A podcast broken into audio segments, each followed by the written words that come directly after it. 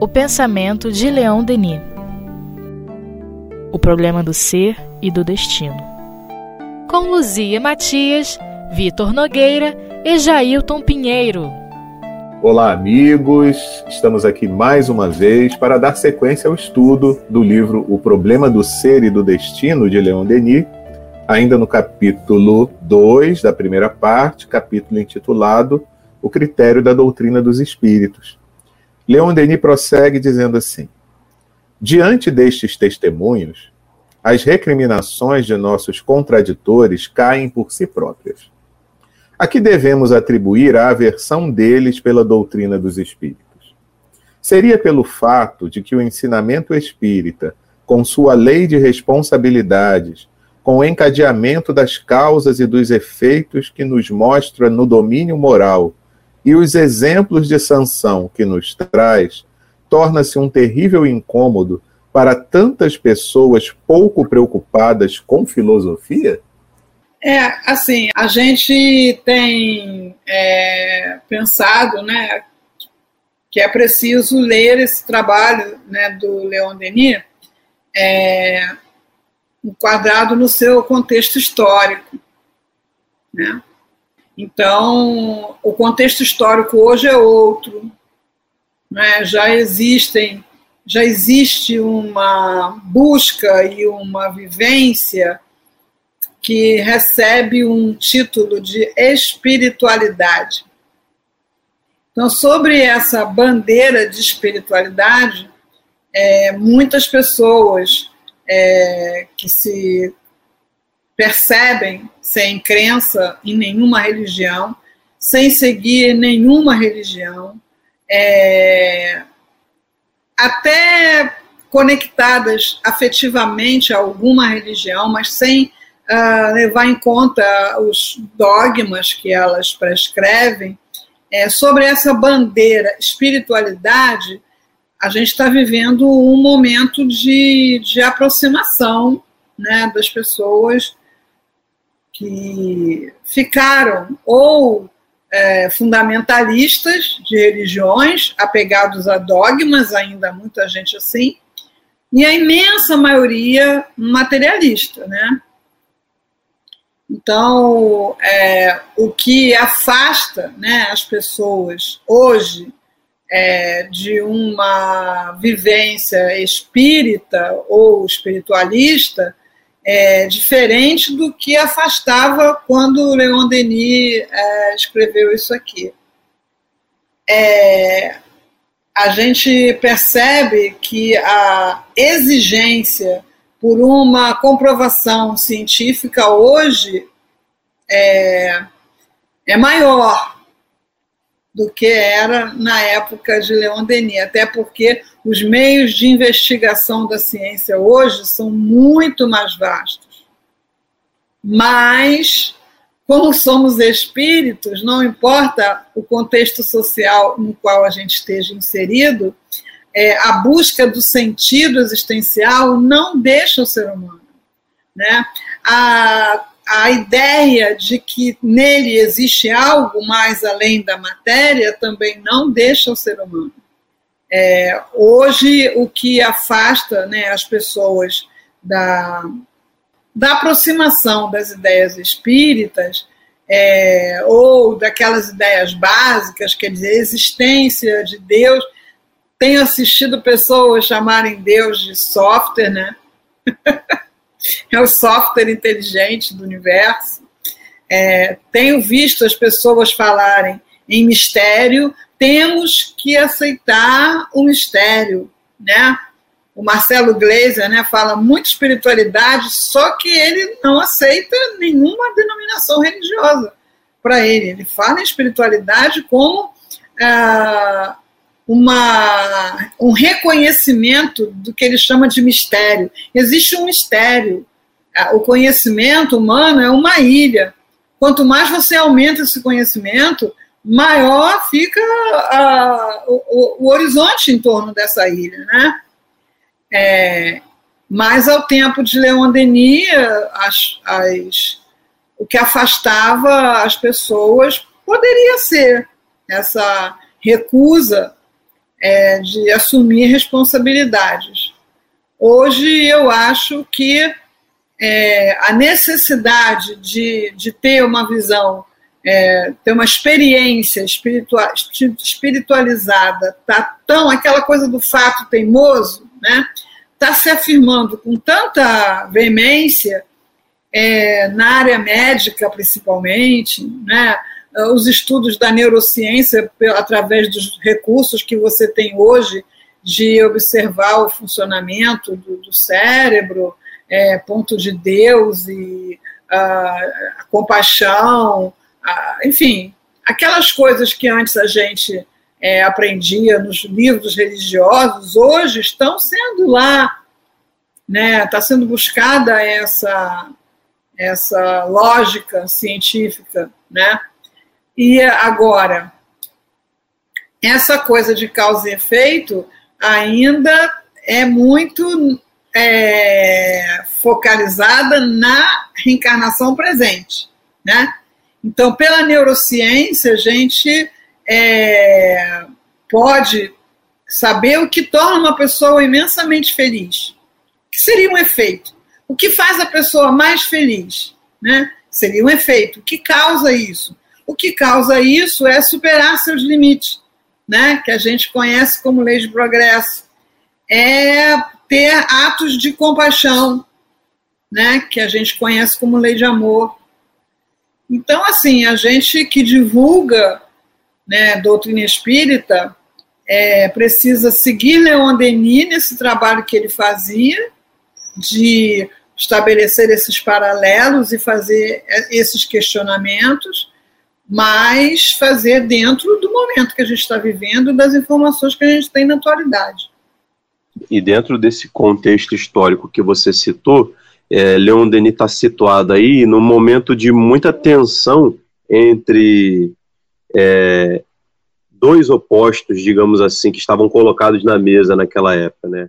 Aqueles que pendiam para o lado da, da, da área científica, aqueles que eram defensores da ciência, e a gente pode pensar que ciência, como aquele é, exercício constante de investigação da natureza, de estabelecer hipóteses, de eliminar os erros e de trazer com isso teorias, modelos que possam explicar essa natureza, ao mesmo tempo que, com muita facilidade, de uma geração para outra, modelos que estavam estabelecidos eram destituídos, ou seja, a ciência tem essa característica de estar o tempo todo sendo atualizada, o tempo todo sendo contestada sobre os seus métodos e novas descobertas trazem novos paradigmas e é algo que não combinava na época com a ideia que os homens da época de Leon Denis faziam da experiência religiosa. A experiência religiosa como aquele conhecimento né, divino, revelado, sagrado, e incontestável que deve ser seguido e obedecido como um título de dogma e que vai garantir a minha salvação, que vai garantir a minha felicidade eterna quando eu morrer, quando eu sair desse mundo aqui. Né? Então são dois opostos.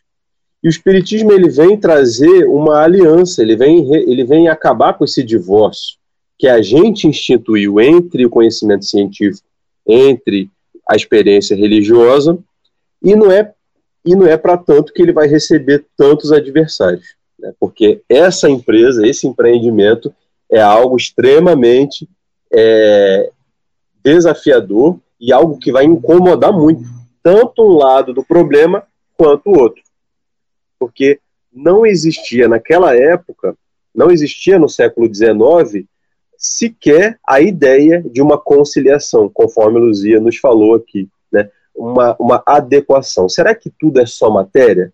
Será que morreu, acabou? Será que a realidade que existe é aquilo que os meus sentidos podem tocar, podem sentir, podem experienciar? Ou se existe algo para além da física, algo metafísico? Né?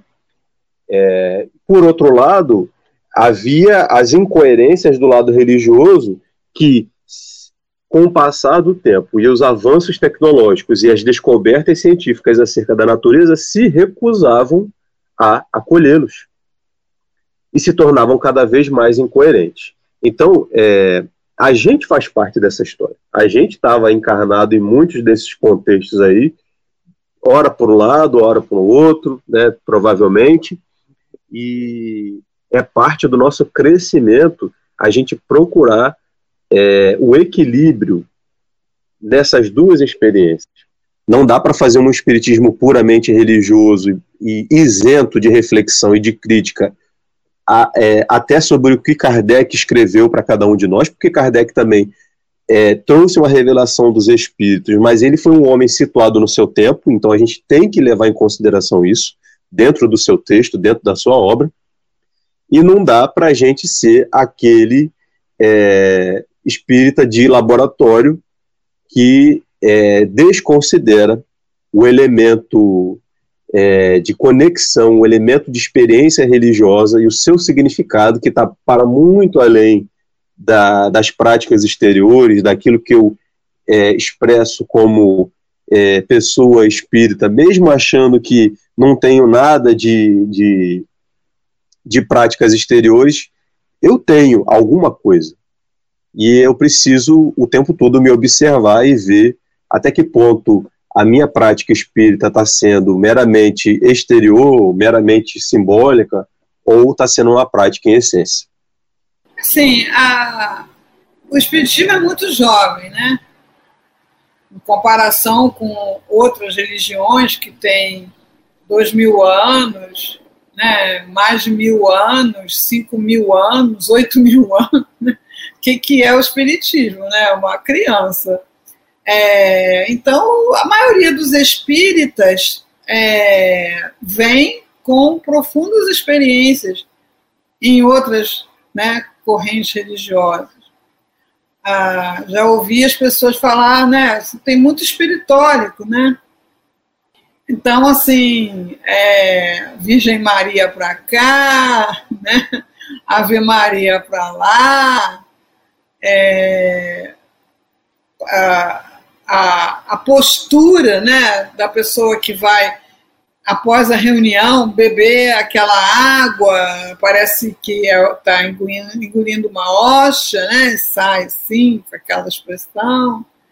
É, o sincretismo, no Brasil principalmente, né, o sincretismo religioso, que você vai falar em algumas casas espíritas, tem imagens de vários santos, né? É, que a gente sabe que, bom, são missionários, né? missionários da luz. Muitos não são, mas alguns são, né? missionários da luz, que trouxeram é, exemplos, principalmente exemplos né? de caridade, de amor, mas estão lá as imagens. Enfim, o Espiritismo, enquanto é, prática religiosa ainda é muito influenciado pelas heranças dos que hoje são espíritas, né? E que logo ali na última encarnação foram é, a maioria católicos, né? Já que a gente vive num país, né? Pela lei de sintonia, né? a maioria católicos, mas a gente também tem muita influência de religiões é, de raiz matriz africana, né?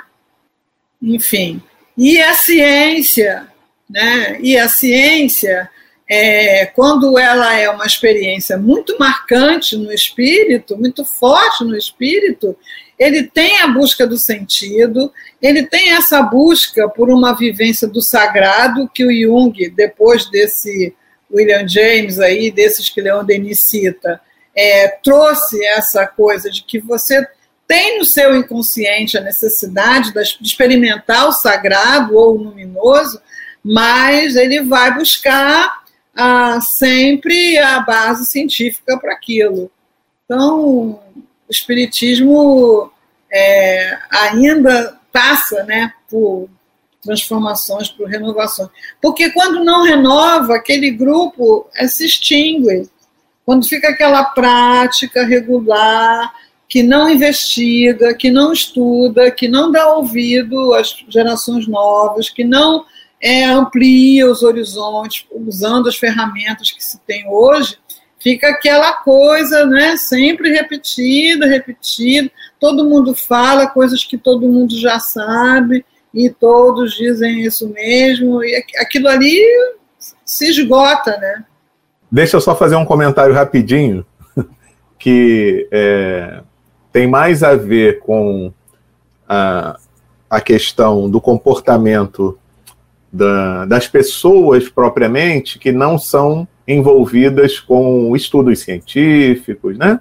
Então, que Denis ele abordou aqui muito aqueles que é, contradiziam, né? Que eram os contraditores e que tinham uma visão que era contrária a, ao pensamento de Kardec, até mesmo ao estabelecimento já de pontos de do, da doutrina que eles diziam que era muito precipitado numa doutrina nova e por aí vai. Aí eu vou partir agora para o povão. para o povão, que é o seguinte: dentro dessa visão aqui que, que Denis está colocando, e eu vou até é, me lembrar de um grupo do qual eu participo, onde a maioria das pessoas, a grande maioria de pessoas, estou falando grupo de WhatsApp, tá, gente? Que o grupo social da época da pandemia é o grupo de WhatsApp. Principalmente, é, ainda é um grupo de aposentados, então imagina só, é muito legal. Então, o que, que acontece? Ali você tem pessoas das mais variadas religiões, inclusive tem espíritas também, tem alguns simpatizantes, tem aqueles que são materialistas, tem aqueles que são de outras, outras, outras é, tradições religiosas, né? E o que a gente percebe é o seguinte: é que a maior parte das pessoas ela está realmente com esse tipo de, de pensamento aqui. Não quer saber de responsabilidade com as questões espirituais. Entendeu? É, e, e, é muito engraçado porque tem uma das pessoas que é católica e coloca lá todo dia uma mensagem de Jesus, né? E dá o bom dia dela, né? E uma coisa que eu vejo muito engraçada é assim: não tem ninguém que desrespeite. Isso, isso foi, eu estou gostando, estou achando muito legal. Ninguém desrespeita. Inclusive, muitos aí colocam a mãozinha assim, como se estivesse em oração, colocam o amém e não sei o quê. Só que aí, logo depois, segundos depois, já coloco uma, uma fala ou uma mensagem que contradiz por completo a passagem de Jesus que foi colocada anteriormente. Entendeu? Apesar de ter reverenciado aquela mensagem. Então, quando a gente vê que se pede alguma coisa a mais, como ele diz aqui, de responsabilidade, ou uma preocupação maior com filosofia, como ele fala aqui no final da, do parágrafo, é, as pessoas não, de um modo geral, não estão interessadas. É como se fossem crianças que estão brincando e o pai ou o professor diz: vamos fazer o dever, vamos estudar isso aqui, ou vamos tomar banho, vamos cuidar de uma coisa aqui mais séria.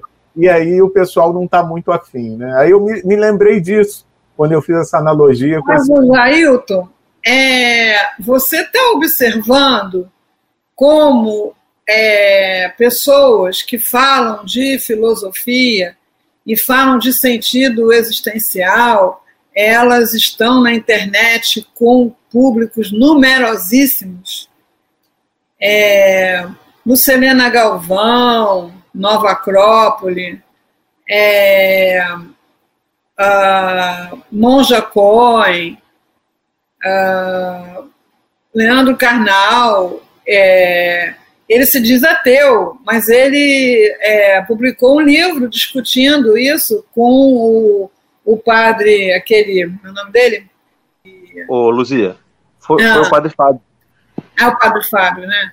Então, eles publicaram um livro juntos, né? É um diálogo entre um, uma pessoa que se diz sem crença e outra pessoa. Mas o, o, o Leandro, ele foi educado num colégio jesuítico, né? e, e ele tem um conhecimento e ele tem uma, uma busca né, por, uh, por valores, valores, virtudes. Né?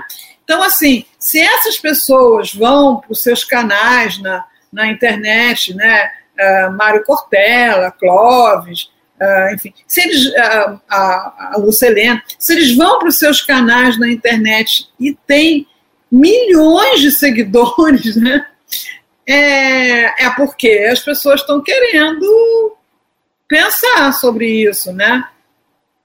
Encontrar uma, uma apresentação que faça sentido para elas, né? Não acho que hoje as pessoas sejam tão inconsequentes quanto no tempo de Denis, porque ainda não tinham nem passado pelas guerras, né? É a chamada Belle Époque. Imagina você viver num mundo que olhava para o futuro e só via progresso, só via melhorias, só via o poder da ciência, né? Exatamente, né? De lá para cá muita coisa mudou e realmente aquilo que você falou, né? época que Denis viveu, né? Mais Denis ainda do que Kardec, né? Que foi o auge da revolução, da segunda revolução industrial, uma Europa em franco processo de, de crescimento econômico, né? independente das desigualdades que ali já existiam, trazia ali dentro daquele cenário uma, uma aparente noção de que o auge da civilização já tinha sido alcançado. Né? Então, o céu era o limite, digamos assim. Né? Então, várias inovações tecnológicas, vários é, meios de transporte sendo descobertos, meios de comunicação sendo aí é, implementados, né? É, a instalação, por exemplo, a instalação dos cabos é, que, que passam pelo Oceano Atlântico, né, que comunicam a Europa com a América, é, datam dessa época, enfim. Mas é, a lei de Deus mostra que para nós, enquanto humanidade, é, havia ainda muito que ser alcançado. Então, acho fantástico, por exemplo, quando no livro dos Espíritos Allan Kardec trata sobre civilização e, e ele pergunta sobre algo, algo mais ou menos assim, né, do é, será que já chegamos no nível de civilização? E aí os Espíritos falam, vocês são meramente povos instruídos. É, a verdadeira civilização está muito além do que vocês estão vivenciando agora. É, está na, na, na, na consciência, por exemplo, de seres integrais que nós somos, né? Lembro sempre da Joana de Ângeles com a, com a, com a questão do homem integral e os dilemas que o homem moderno enfrenta, né? É, altamente é, digitalizado, altamente tecnológico, mas profundamente neurótico, profundamente partido em si, né? Em busca da sua individuação. E esse é um dilema que está na nossa mesa hoje, né? A diferença entre aquilo que a gente gostaria de ser, ou seja, a mensagem de Jesus que eu compartilho no WhatsApp lá no grupo, conforme já já colocou, né? E aquilo que eu ainda sou, né? Quando coloco uma treta lá no WhatsApp e aí eu tenho que falar assim, ah, eu não concordo, tem que matar, tem que fazer isso, não sei o quê. O que me distancia aí dessa essência é cristã que eu almejo. Mas essa essência está dentro de mim, né? Está escondida aqui. Então, o que, que, o que, que eu preciso fazer para tentar encontrar, me encontrar enquanto essência, enquanto centelha divina? Né? Esse é o desafio. Assim, é, Leon Denis lança essa pergunta, né? É, será que é o medo da, da, da, da, sanção que traz tanto incômodo e as pessoas não querem pensar nisso, né? É, as pessoas é, preferem. A gente vê isso né, com essa questão da pandemia, né, pessoas metendo o pé na jaca e não querem assumir a mínima responsabilidade pela vida dos outros. Né? É, imagina você pensar nos resgates que você vai ter que é, se dispor né, a, a bancada das maluquices que você está fazendo agora. Né? É, é, um, é um discurso duro, às vezes. É um discurso duro. Sobre civilização, tem uma resposta lá que os espíritos falam que a gente não vai poder se dizer civilizado enquanto tiver gente morrendo de fome. então, falta muito. falta muito, né? Bom, assim, Leon Denis lançou essa pergunta, é para cada um ler a pergunta e ver que resposta daria para essa pergunta. Eu dei a minha, o Jean já deu a dele, o Vitor deu a dele, né, dentro ali da, mais ou menos da mesma linha, mas a pessoa que estiver estudando, é bom dar essa pausa agora nesse momento, né? Por que, que você acha que é tão difícil, né, para as pessoas, é, pelo menos levar em consideração uma continuidade da, da existência do espírito e, do, e que no final não acaba com o julgamento que vai decidir que você vai ser feliz para sempre nem desgraçado para sempre, mas que você vai ter que assumir as responsabilidades das escolhas que você faz hoje. Né? Eu, eu ouço algumas pessoas que criticam o espiritismo e criticam a reencarnação, é, infelizmente você vê que a pessoa critica sem ter estudado, sem ter meditado sobre. Pessoas que falam muito sofisticadamente sobre outras ideias, mas quando toca nesse tema é primário, é incipiente, porque é, mostra, critica sem ter estudado. É, esse é um cuidado que a gente tem que ter sempre, né, Luzia? Porque é, o que, que a gente não faz também, por exemplo, nós, nós conhecemos o Espiritismo razoavelmente, né? Então a gente pode falar sobre ele. Mas o que de outros assuntos talvez a gente acaba tendo um conhecimento tão superficial e acaba querendo falar como se fôssemos doutores naqueles assuntos, né? Eu não me meto com física quântica. Não me venha com teorias quânticas, não, sabe? Eu assisto lá alguma coisa, acho que entendi, daí a cinco minutos não sei mais explicar nada, né? Eu assisto, que é para deixar aqui a mente né, menos despreparada para esse novo universo, porque é um negócio que dá nó na cabeça dos físicos e aí você vai numa casa espírita, tem lá uma palestra sobre a cura quântica, do sei que é lá quântico. Digo, Jesus! é muito doido. Eu ainda não consegui entender nem aquela história do gato de Schroeder, se ele está vivo ou está morto. Eu não consigo entender aquilo. Ele está vivo e morto. Ah, sim, claro. Então, tem muitos assuntos que eu fico, eu procuro conhecer, porque eu tenho curiosidade de conhecer, né? Quando, quando a gente vê aquele, aquele filme Quem Somos Nós, né? É, aquele filme é de 2000, né?